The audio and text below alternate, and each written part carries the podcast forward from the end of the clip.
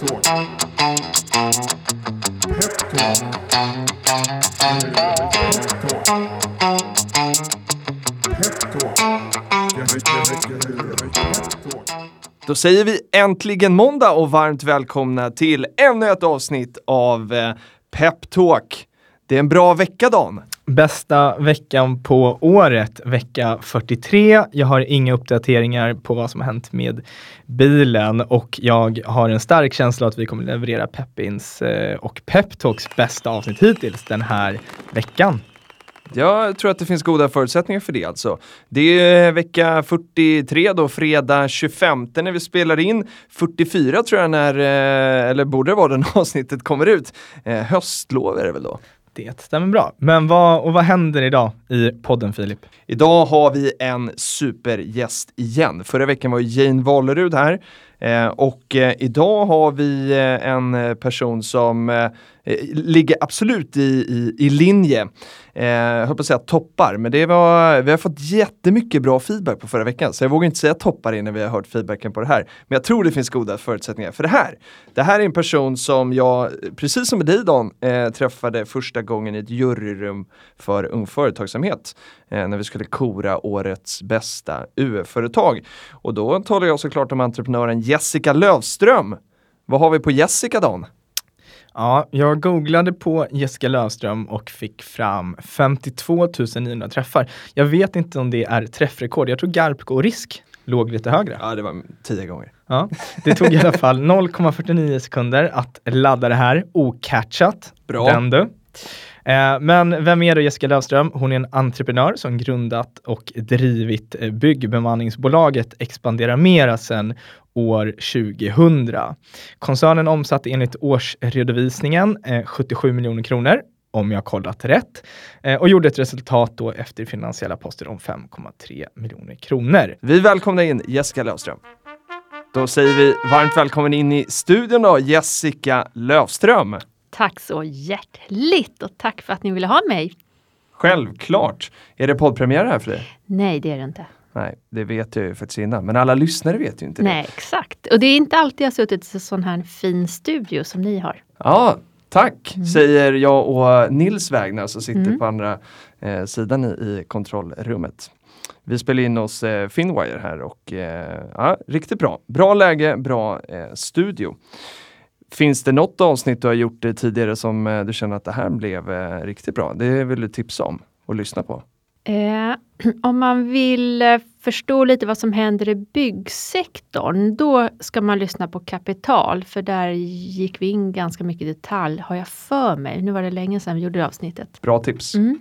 Bra podd. Om man inte har lyssnat på någon tidigare podd eh, eller har speciellt koll på vem det är så ska man få det idag. Eh, och då är min första fråga så här. Vem är Jessica tjugonitton? Mm. Eh, idag är jag... Jag har ju varit entreprenör hela mitt liv. Ah. Eh, I stort sett. Men idag... Eh, och varit jätteaktiv entreprenör. Eh, men idag är jag styrelseordförande. Så jag är inte aktiv i bolaget som jag grundade, som heter Expandera Mera. Men jag håller på att starta upp två nya bolag. Eh, ett som heter Socialt och hållbart byggande. Där vi kommer att hjälpa kommuner och fastighetsägare att eh, handla upp på rätt sätt. Så att man slipper ha svart och illegal arbetskraft på sina byggprojekt. Mm. I korthet kan man säga. Och det andra projektet är hemligt. Men du kommer berätta det i, i den här podden först då? Eh, så när det inte är hemligt längre, då kan då det komma får jag hit. komma hit på en ny podd.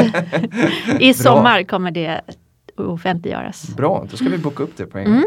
Härligt. Och innan Expandera Mera, eh, vem var Jessica före år tjugohundra? Vad gjorde du då? Eh, ah, då var jag... Eh, jag är från Botkyrka, hästtjej. Alltid jobbat jättemycket för att ha råd att ha mina hästar. Eh, och eh, lite inte så bra i skolan, eh, så jag, eh, jag gick ut nittioett, fanns inga jobb att få, så jag eh, startade ganska, eller jag varit utomlands en sväng, var utomlands och härjade tag och sen kom jag hem och då startade jag ganska snabbt ett eget företag för att jag fick inga jobb helt enkelt. Så jag har varit entreprenör eh, ja, i alla år i olika konstellationer kan man säga med olika verksamheter och ofta har det varit en verksamhet som har blivit eh, något annat. Tills det att jag startade Expandera Mera år två tusen. För sen har jag fokuserat på det eh, hela mitt liv. Och det ska vi komma in på. Jag blir jättenyfiken på, vad gör man när man härjar utomlands? jag, var, jag bodde i Italien ja. eh, och eh, härjade kanske inte så mycket. Jag var, jag var tillsammans med en, jag åkte dit egentligen för att jobba med hästar. Ja. Eh, och, för jag är hästtjej. Eh, så då jobbade jag lite med hästar och sen så gjorde jag lite så här modelljobb. För det är lätt att få i Italien om man är blond. Och sen så levde jag ihop med en eh, mega miljardär mm-hmm. eh, och vi härjade en del. Men sen tröttnade jag på det och så åkte hem till Sverige. Spännande, spännande. Ja. Det känns som att eh, det här utlandsvistelsen kan vi göra, det kan vi komma tillbaka till i nästa avsnitt också. Det känns som att det finns mycket att dyka i där. Men eh, vi spolar fram eh, bandet lite grann och så kommer vi in då på tjugohundra när du grundar Expandera eh, Mera. Eh, I T-krasch, massa grejer händer eh, här nära millenniet. Eh, hur var det att grunda ett bolag då? Eh, jag hade ju då grundat mitt första bolag, jag för mig att det var nittiosex när jag kom hem från Italien.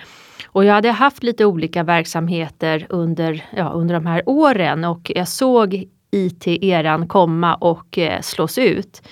Eh, och kände också hela tiden under den perioden att, eh, ja, att de kanske inte tjänade så mycket pengar.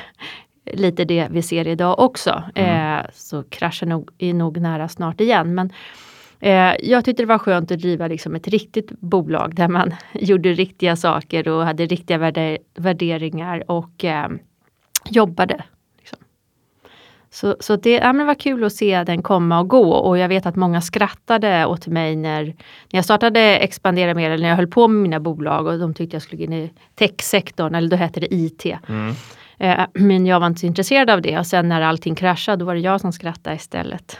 Men jag tänker att det finns ju massa, massa saker som man kan starta om man vill göra någonting på riktigt under situationstecken. Varför blev det just bygg då? Det är som ett, det är som, det är som ett händelseförlopp som var för att jag, eh, jag importerade pasta från Italien mm. eh, och så sålde jag det. Och eh, samtidigt så var jag också på Vattenfestivalen och sålde Eh, ja, älgsouvenirer kan man säga till turister. Vattenfestivalen var en stor festival som var på sommaren i, mitt inne i stan och där var mycket turister och sen så, eh, och då hade jag också älgkorv och eh, så tänkte jag, det där gillar jag att man ska äta viltkött för jag är vegetarian eh, för att jag tycker synd om djuren och då mm. tänkte jag, det är ju bättre om vi börjar äta mer viltkött. Mm. Och för att sälja min pasta och eh, mina viltprodukter. Då eh, sålde jag det till butiker. Och för att det skulle gå åt på butiker. Då hade jag demonstratiser. Sådana som delar ut gratisprov. Och så ofta så säljer man ganska mycket mer. Eh, och sen eh, efter ett tag så tyckte jag det där med viltkött. Inte var så coolt. Eh, I och med att jag inte äter kött. Och jag tyckte det var ganska äcklig industri och då det, det företaget började bli stort. Men då la jag ner det för att samtidigt hade jag börjat hyra ut mina demonstratiser till mm. andra företag som ville hyra de demonstratiserna jag hade. Mm. Och då blev det starten på ett bemanningsföretag och sen hade jag då ja, receptionister, ekonomipersonal och lite olika personal och sen så hade jag av en händelse en byggnadsarbetare anställd och när inte jag hade mer jobb till honom då sa han, men jag är ju också byggnadsarbetare så att då kan du se om du hittar jobb åt mig på Skanska typ. Okej. Okay. Så och på den vägen är det. Så det är, det är också så här när man är entreprenör ofta så är det så att det är, olika saker händer mm. och, och är man öppen för möjligheter så förändras saker och ting tills man hittar någonting som man känner här ska jag satsa mm. nu ordentligt. Så det måste inte vara att man sitter på kammaren och klurar ut den bästa idén? Så. Nej, absolut inte. Och det där brukar jag alltid säga till alla unga entreprenörer. Strunta i den perfekta affärsplanen, den fina hemsidan, bra snygga visitkort, bra design och så vidare. Det är inte där. Du, din affär kommer att förändras alltid. Så du måste ut och prata med kunderna först och sen bygga din affär utefter vad kunderna säger. Och du kommer också behöva förändra din affär hela tiden konstant. Det finns inte ett företag eller en affär som är konstant. Utan allt utvecklas och förändras hela tiden. Mm. Och vi är inne lite på det nu. Men jag vill ändå, du startade första bolaget nittonhundranittioett. nittiosex. nittiosex var det. Jag gick och ut sen, nittioett, ja. And, ah, gick ut nittioett, mm. sen andra bolaget tjugohundra. Sådär. Eh, hur, hur skulle du beskriva dig själv som entreprenör och vad har de här satsningarna som du har gjort gemensamt från liksom älgkött till mm. byggbemanning? Jag skulle säga att jag är egentligen en serieentreprenör. Eh, jag är sån som startar igång och sen när det flyger då lämnar jag för då tycker inte jag att det är kul längre. Men eh, byggsektorn var så otroligt svår och var sån utmaning så det flög aldrig. Så därför fastnade jag i den sektorn. Men hade, jag inte, hade det inte varit så svårt, hade jag fått snurr på allting och inte fått de problemen som vi hade under resans gång, då hade jag ju lämnat Expandera Mera för länge sedan. Vad var det som var svårast då med att bryta ny mark i just byggbranschen?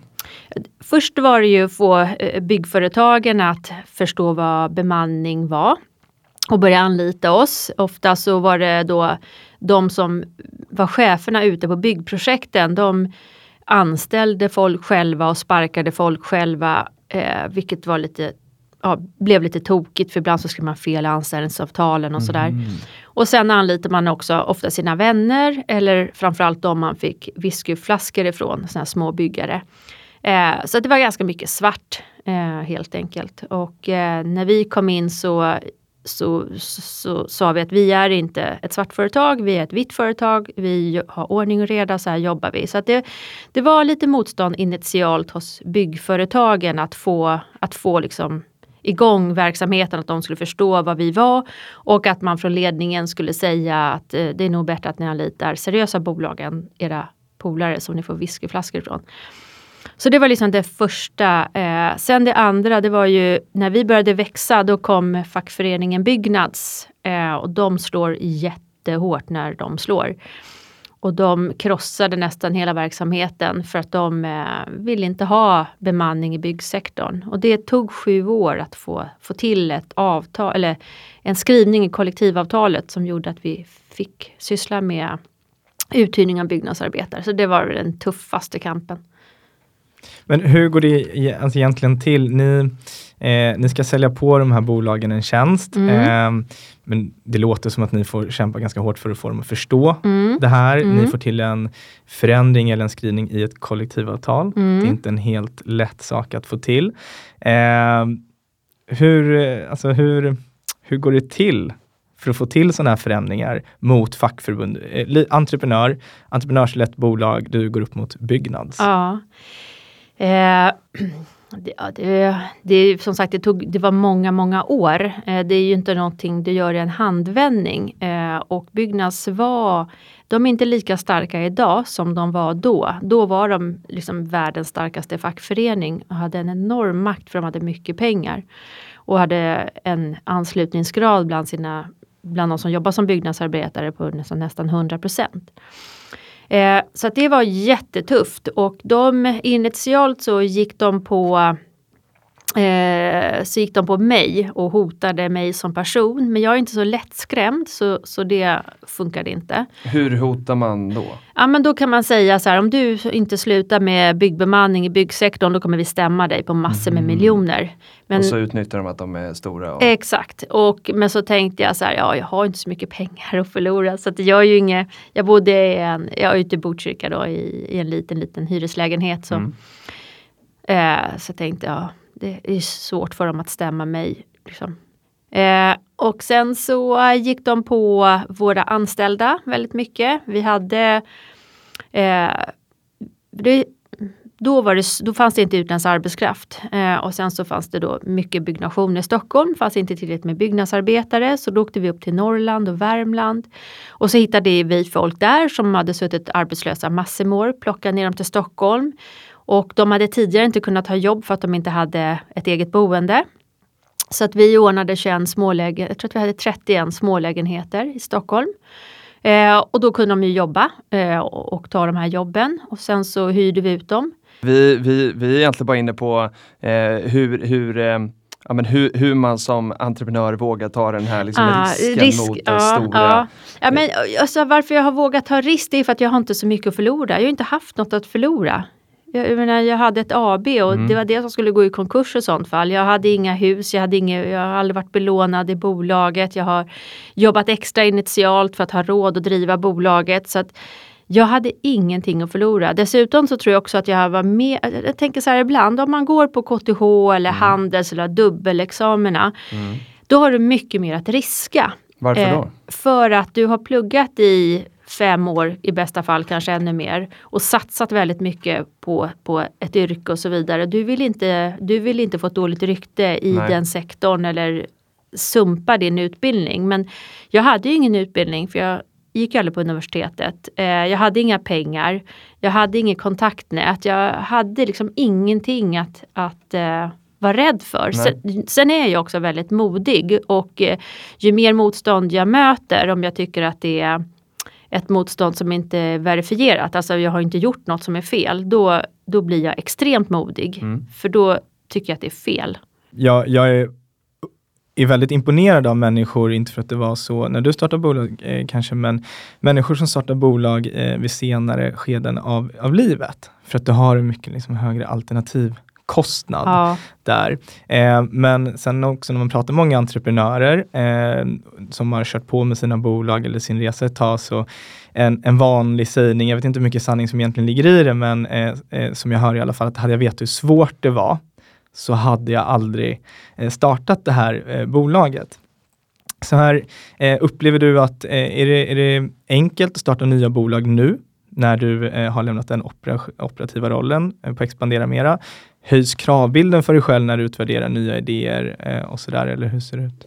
Jag tror att när du har varit entreprenör och, och liksom drivit ett, bo, upp ett bolag med, framförallt med mycket motstånd och sen blivit lönsam, det är ju som att gå en liksom snabb, det är en course, crash course i M B A. Alltså, du får ju den utbildning som man får vid skolbänken, fast du får den praktisk istället. Du får lära dig väldigt mycket. Så att, eh, att starta bolag för mig idag igen, det är inte speciellt svårt, för jag vet ungefär hur man bygger organisation och jag är inte rädd för motstånd.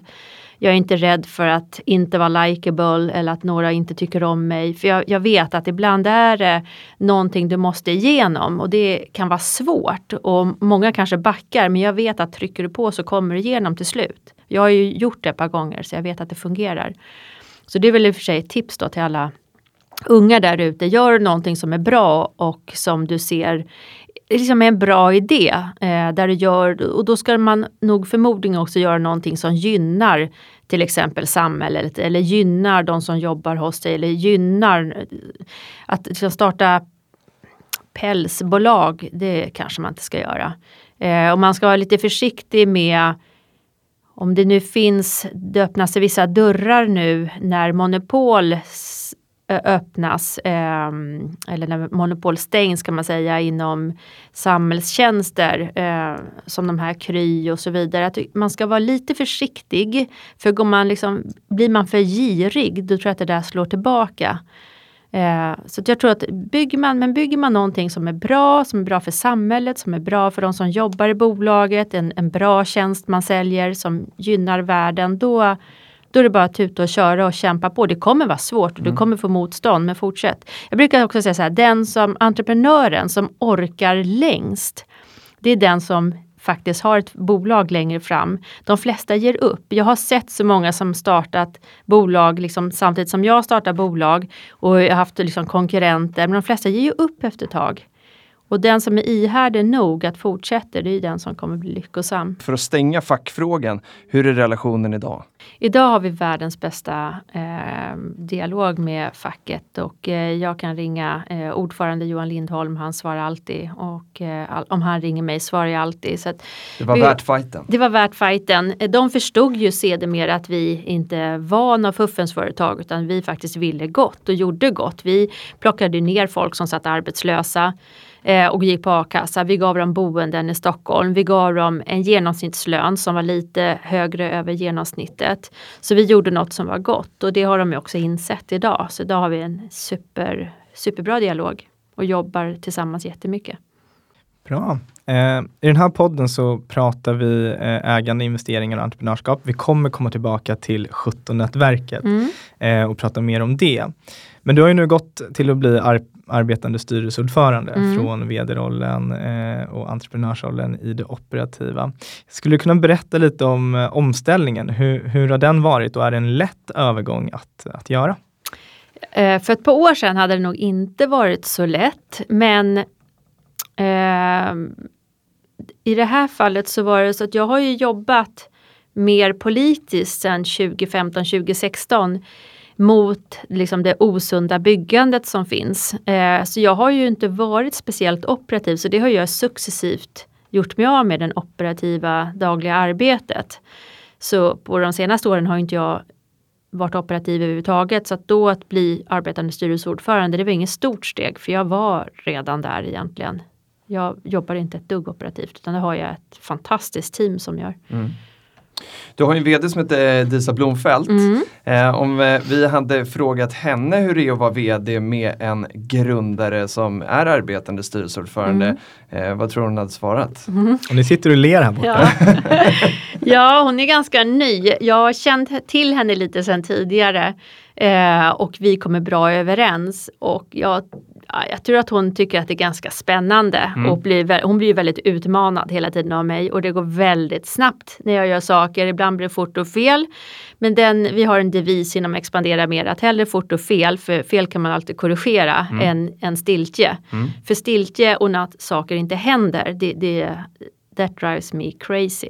Så gör fort, gör fel, det gör inget, kan vi alltid eh, liksom korrigera, men sitt inte och inte gör någonting. Nej. Så fort går det. Och eh, ja, men hon, hon passar superbra i rollen, ja. Jag vet inte vad hon säger. Men har det varit... Här kommer hon. Ja. oh, no. Har det varit en utmaning att liksom inte... För, för när man har varit ändå precis som ja. man har varit innan, är det svårt att det inte blir den här överrocken som, eh, som ändå tar alla beslut? Eh, och har du liksom lyckats ge henne mandaten? Och jo, men hon det? har mandaten, och det har liksom ledningsteamet har mandat. Men är det vissa saker som är mer plånboksfrågor, mm. då, eh, då frågar de mig. För det kommer att liksom... påverka verksamheten kanske kraftfullt, och då, då frågar de mig. Så att jag har ju inte liksom släppt helt och aldrig där, utan jag är, sitter ju faktiskt att jag, och jobbar ifrån Expandera Meras kontor. Mm. Ehm, och eh, är med och, i vissa frågor, och vi har ledningsgruppsmöte ja, vad är det, tredje vecka eller något, och då informerar, för också är Disa ganska ny i rollen, så att hon har ju inte varit med, hon började ju i somras någon gång, ah, okay. tidig sommar. Mm. Så det är fortfarande så att jag kan vara bollplank ibland i vissa frågor. Härligt. Eh, det ska bli intressant att se. Jag var inne på Expandera Meras hemsida så här med jämna mellanrum eh, här förr i tiden och läste vd-rapporterar som kom mm. ut eh, när, du, när mm. du skrev dem. Det ska bli intressant att se vad, vad som står i dem nu för tiden. Ja, eh, de är inte så bråkiga tror jag. Nej, de kanske är lite... Lite mer, men det är också hennes roll att eh, vi måste... Vi har ju tappat väldigt mycket kunder på grund av att kunderna upplever att jag bråkar. Men vad jag, jag har ju fångat många kunder med fingrarna i syltburken. Mm. Och ju mer jag påvisar det, desto mindre affärer får vi. Eh, så att vi, jag sa att din roll är nu att ha en annan ton i Expandera Meras kommunikation. Så att vi får tillbaka de kunderna som är rädda för att jag ska säga saker. Byggbranschen, eh, vilka, vilka trender tycker du är mest spännande där just nu? Eh, det som är verkligen, det som är den stora superutmaningen, det är det vi läser och ser om i media som har rapporterats ganska mycket. Eh, och det är om de här illegala arbetarna som är här och jobbar på våra statligt finansierade projekt. Eh, och det är organiserad kriminell verksamhet som tar hit dem och som tjänar pengar. Och att eh, staten eh, är en stor eh, försörjare av organiserad kriminell maffia från bland annat Ryssland.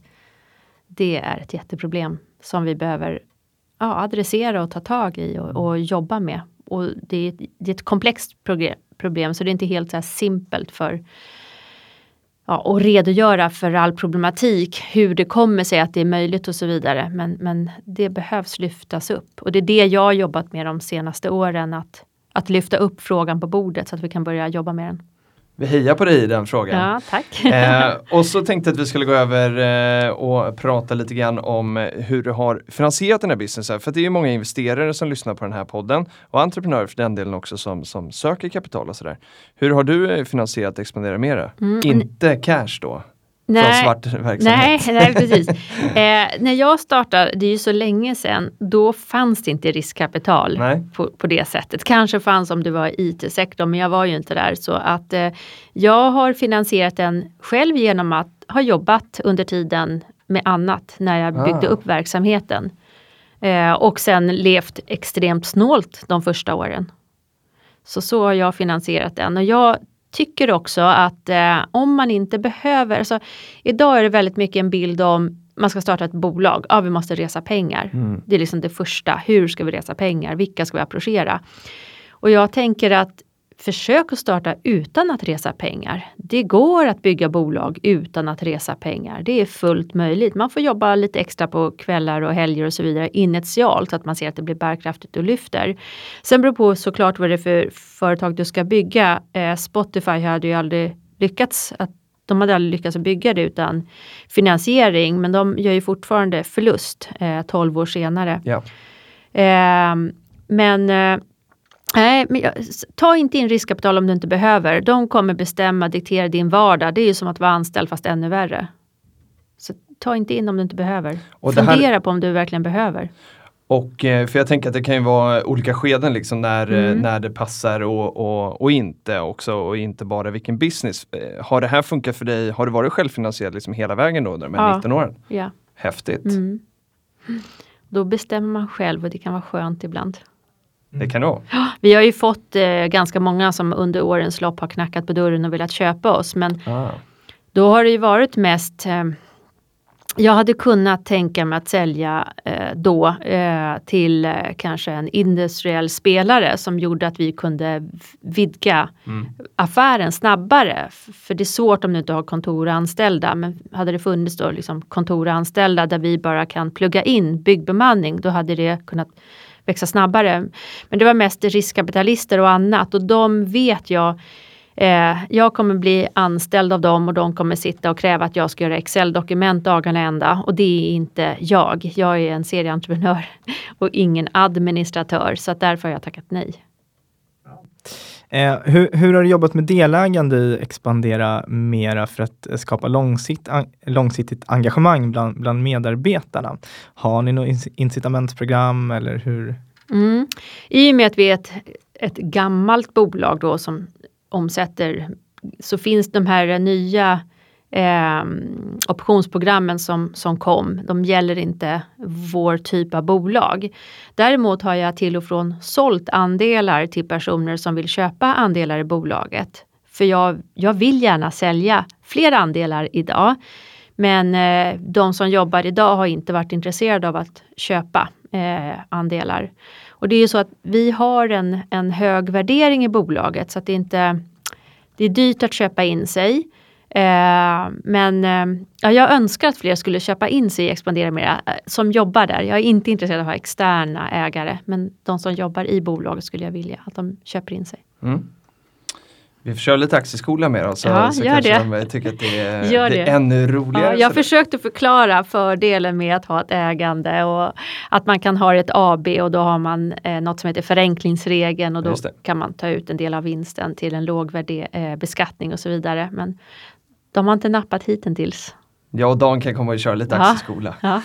Eh, nästa fråga då är sådär, om du gör själv investeringar i andra onoterade bolag? Ja, det gör jag. Mm. Eh, till och från. Eh, jag är ju väldigt kritisk. Eh, alltså i och med att man är en entreprenör och vet vad som krävs. Och, och, så när de kommer med en PowerPoint och så ser de det är värt tjugo miljoner och vi ska erövra världen och omsätta tre miljarder mm. om ett år och sådär, då, då får de inga pengar av mig. Då säger jag bara, ja, ni har en del att jobba på. Ja. Eh, kom tillbaka när ni gör det så kan jag köpa in mig då. Men, nej, men i, i, liksom i, i bolag som... Jag, jag tror att jag fungerar bäst i bolag som har kommit en bit. Mm. Som har faktiskt fått ut en produkt eller en tjänst på marknaden. Som har börjat omsätta lite pengar. Där man ser att det här är ett bolag som kommer att fungera. Där man kanske ska börja bygga organisation och så. För det är det jag är bra på, att bygga och affärsutveckla. Men, men jag är inte bra i de här jättetidiga bolagen. Och sen är jag inte bra på tech. Och jag fattar inte tech. Jag förstår inte hur man kan driva bolag år efter år utan att de går med vinst. Eh, och jag är bara rädd att snart så kommer de där pengalinerna eh, börja dras in när vi går in i, i en, mot en lågkonjunktur. Och då tror jag att det kommer bli extremt många bolag som kraschar. Det som hände på tvåtusentalet. Kommer vi få se igen. För några veckor sedan så eh, satt jag och, och Filip och, och snackade lite om, om den här podden. Och så kom vi in på, eh, ja, men på dig, att vi gärna skulle ha med dig som, som gäst. Och så började vi prata lite om sjutton nätverket. Och sen så eh, försökte vi då bena ut så här, men vad, vad var egentligen sjutton nätverket eh, betydde och vad kommer det ifrån? Mm. Och då när vi då eh, googlade lite på det här och insåg att det kom utifrån att... Eh, det då skulle finnas sjutton stycken kvinnor som har omsatt och, och liksom från början ägt eh, en klar majoritet av bolagen i alla fall. Eh, och omsatt över femtio miljoner. Att det bara fanns sjutton sådana. Och så tittade vi på varandra och sa att det kan ju inte vara möjligt. Vad, vad är sjutton nätverket? Är det sant att det bara finns sjutton kvinnor som har startat ja, bolag som omsatt över femtio? Det beror på lite hur du definierar eh, liksom, hur, vad du har för regler. Eh, för om du tittar så är det inte heller sådär jättemånga ensamma män som har grundat bolag, utan ofta är man team som mm. grundar bolag. Men om du tittar på, om du skulle följa de första reglerna som, som vi försökte, som vi satte upp och som också då kom från en artikel som eh, var skriven av en eh, reporter eller journalist som heter Monica Renstig, för det var därifrån det kom. Eh, Då är det kanske inte sådär jättemånga. Kanske, men men det, det ska vara ensam ägare, ensam grundare och du ska omsätta över femtio miljoner. Det är inte jättemånga. Vi har vidgat något eh, så att man kan ha fått tagit in riskkapital till exempel. Och man kan ha fått tagit in eh, någon delägare under resans gång. Men det som är det viktigaste, det som vi är ute efter, det är den som är entreprenören och makten i bolaget. För vi tror, att, eh, vi tror ju att fler kvinnor ska ha maktposition. Och vi vet att bygger du stora bolag, då får du makt. Eh, och med makt kan du förändra. Mm. Men man kan säga, grunden var då att eh, eh, Monica Lindstedt som är hemfrid kom fram till mig. Så sa hon, vet du om att du är med i sjutton-klubben? Och då frågade jag, vad är det för något? Och då sa hon, det finns bara sjutton kvinnor idag i Sverige som har grundat, äger och leder bolag. Som omsätter över femtio miljoner och du är en av dem. Och då var det givet på den här artikeln som var skriven. Men vi är idag i nätverket fyrtiofyra stycken eh, som är kvalificerade. Vi omsätter över nio miljarder och har över fem tusen anställda. Och den tionde december då namnger vi de nya eh, medlemmarna. Och eh, jag vet inte exakt hur många det är, men det är strax under tio. Mm. Så, och det som är kul är att en del som inte kom med tidigare år för att de kanske omsatte trettiofem miljoner. För vi har ju hållit på nu, eh, vi, det har varit vårt första verksamhetsår tjugo arton, men vi hade också ett halvt verksamhetsår tjugo, eh, tjugonitton, ett halvt verksamhet tjugo arton. Mm. Det är att de har ju nu kommit upp och de kommer med nu. Så det är jättekul. Så det här blir som en sporre för eh, duktiga entreprenörskor att bygga större bolag. Ibland kan man fastna i... Ibland är det så att vi tjejer är så jäkla ambitiösa så att vi blir så pretentiösa. Mm. Och då kan man ibland fastna för man tänker att hur ska jag kunna bygga... Eller hur, jag kan inte jobba fler timmar. Jag jobbar hur mycket som helst. För jag gör allt. Och jag kan inte liksom jobba fler timmar så jag vågar inte bygga det större. Och då säger vi, men det är just det... Du måste göra, för bygger du lite till, då har du råd att anställa en person som gör kanske administration som du som entreprenör förmodligen antagligen är värdelös på i alla fall. Så då har en person som sköter din administration, då får du mer tid som frigörs för att kunna bygga din affär och utveckla företaget. Och när man börjar ta de där kliven så att man anställer specialister och frigör mer tid för att utveckla eh, bolaget och sälja mer, då växer bolagen. Eh, och det där är svårt att komma över den där första trappan, men när man väl börjar ta de där kliven då går det ganska snabbt. Är det det som är största medlemsvärdet då, varför man ska gå med? Förutom att man blir en, en stor del av den här makten som ni ändå måste uppnå nu med de här eh, stora eh, siffrorna. Är det det här mentorskapet som är en stor del av, eh, av medlemsvärdet? Att man kan få den här tipsen och hjälpen att komma över kanten kanske? Ja, precis. Men jag tror att börjar man komma upp över femtio, då är man redan uppe, är man okay. Up and running. Mm. Det är därför vi vill att det, ni måste dit upp till femtio. Sen har man fattat det där. Anspe- anställ specialister och, och frigör tid och gör det du är bra på. Mm. Men det är klart att vi är ju också ett nätverk där vi stöttar varandra och gör affärer med varandra och investerar i varandras kanske nya bolag eller de bolagen som finns. Och det bygger ju våra bolag. Istället för att jag ska gå till och söka en revisor på stan, så det är bättre att jag anlitar min kompis i sjutton-nätverket, hennes bolag, om hon är, har ett revisionsbolag till exempel. Så, och vi eh, hela tiden promotar varandra. Om jag får en förfrågan om en styrelseplats som inte jag kan ta, då kan jag hänvisa till de sjutton okay. eller till de andra eh, fyrtiotre tjejerna i nätverket som mer än gärna förmodligen tar en styrelseplats. Så att vi hjälper varandra. Och vår mission och vision, det är ju att få fler kvinnor att starta bolag, men framförallt få fler kvinnor att bygga riktigt, riktigt stora bolag. Och, och hur, eh, det sägs ju att, eh, eller brukar sägas att en procent av riskkapitalet går, går till, till kvinnor. Eh, det är en försvinnande liten eh, del. Hur får vi då fler eh, kvinnor att eh, starta bolag och att eh, våga eh, ta bolagen till den här nivån, säg femtio miljoner plus, där man faktiskt kan börja anställa en, en ledningsgrupp som avlastar, som gör att du kan fokusera på det du faktiskt mm. är bäst på. Att få fler kvinnor att starta bolag, det är att vi måste vara, visa fler förebilder hela tiden. För att om du kan identifiera dig med en kvinna, då är det lättare att tänka, men kan hon, då kan nog jag. Så därför är det också så kul att vi inom sjutton-nätverket har som bredd på våra entreprenörskor. Vi har ju allt från eh, en Anette Yngvesson som har ett transportföretag i Skåne som omsätter precis under en halv miljard. Eh, och vi har mig som är byggsektorn, och vi har liksom en stor bredd. Så det är inte det där att de bara har vård eller sju, skönhet, utan det, det är en stor bredd. Och det vill vi påvisa och visa hela tiden. För att visa förebilder, för att man ska kunna känna igen sig, för att man ska våga ta steget. Sen eh, gällande riskkapital, det är noll komma sex procent av kapitalet som går till techkvinnor och tre procent tror jag att det är totalt som går till generella investeringar i, i kvinnliga bolag. Vad man måste göra är att anställa fler personer som sitter på riskkapitalbolagen och framförallt inom de statliga riskkapitalbolagen som finns, Almi Invest och Saminvest och Industrifonden tror jag de heter. Just det.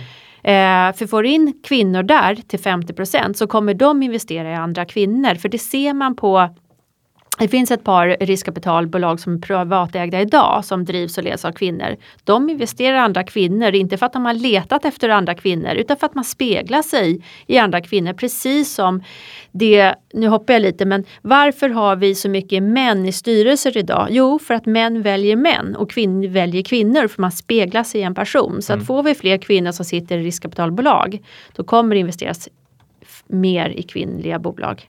Och, och så jag ska också säga det till riskkapitalbolagen att vi har gjort en eh, stor studie tillsammans med Nordea där man har tittat på de hundraåttio största nordiska börsnoterade bygg, eh, bo, börsbolagen.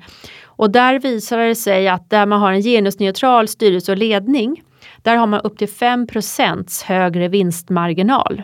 Så det är, det är väldigt stora siffror. Vi har också tittat i sjutton-nätverket och gjort en enkät bland medlemmarna. Och där visar sig att bo, då får de eh, säga sina två först, största konkurrenter, så sitter man bland min, manligt eller kvinnligt ledarskap eller genusneutralt. Eh, och eh, de som eh, har sämst vinstmarginal, det är männen. Näst bäst kvinnorna, bäst genusneutralt. Måste jag ändå fråga här, det, det finns ingen plan för en riskkapitalfond initierad av sjutton-nätverket? Jo, mm. det är på gång. Spännande. Spännande. Mm. Skickar eh, anmälningssedlar till mig och Dan som man får vara med. Och ja, investera kanske. Absolut. Ja.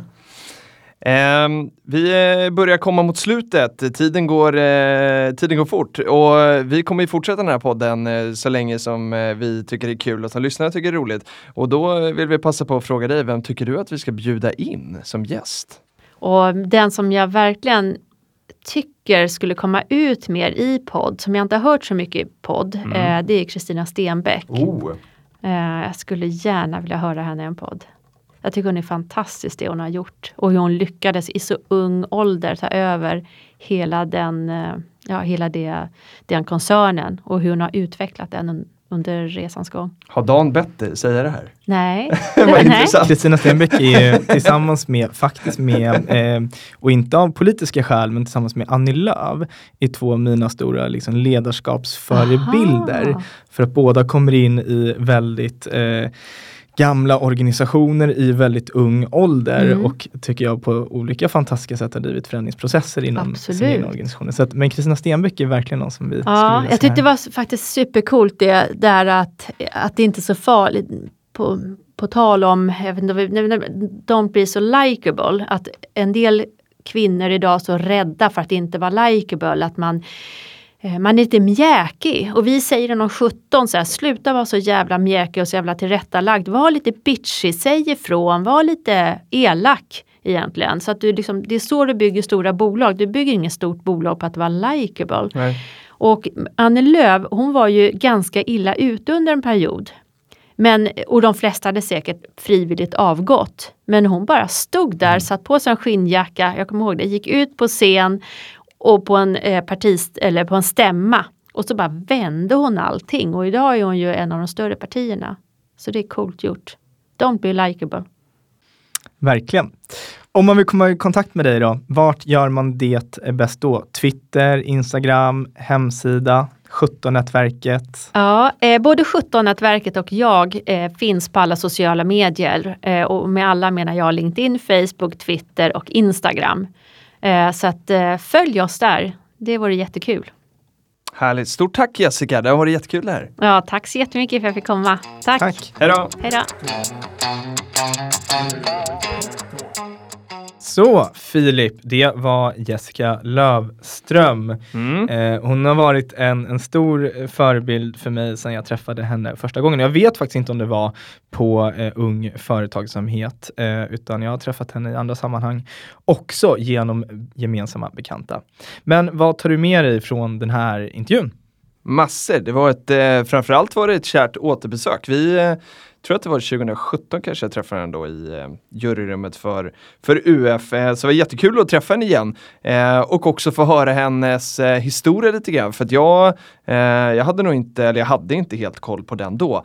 En grej, eh, eller den första grejen som jag vill prata om. Det här att inte ha någonting att förlora. Att, eh, när hon gick upp mot Byggnads. Och, och jag tänker mig kanske att hon har med sig den känslan eh, hela vägen från, från start. Och inte minst i, i den här fighten då.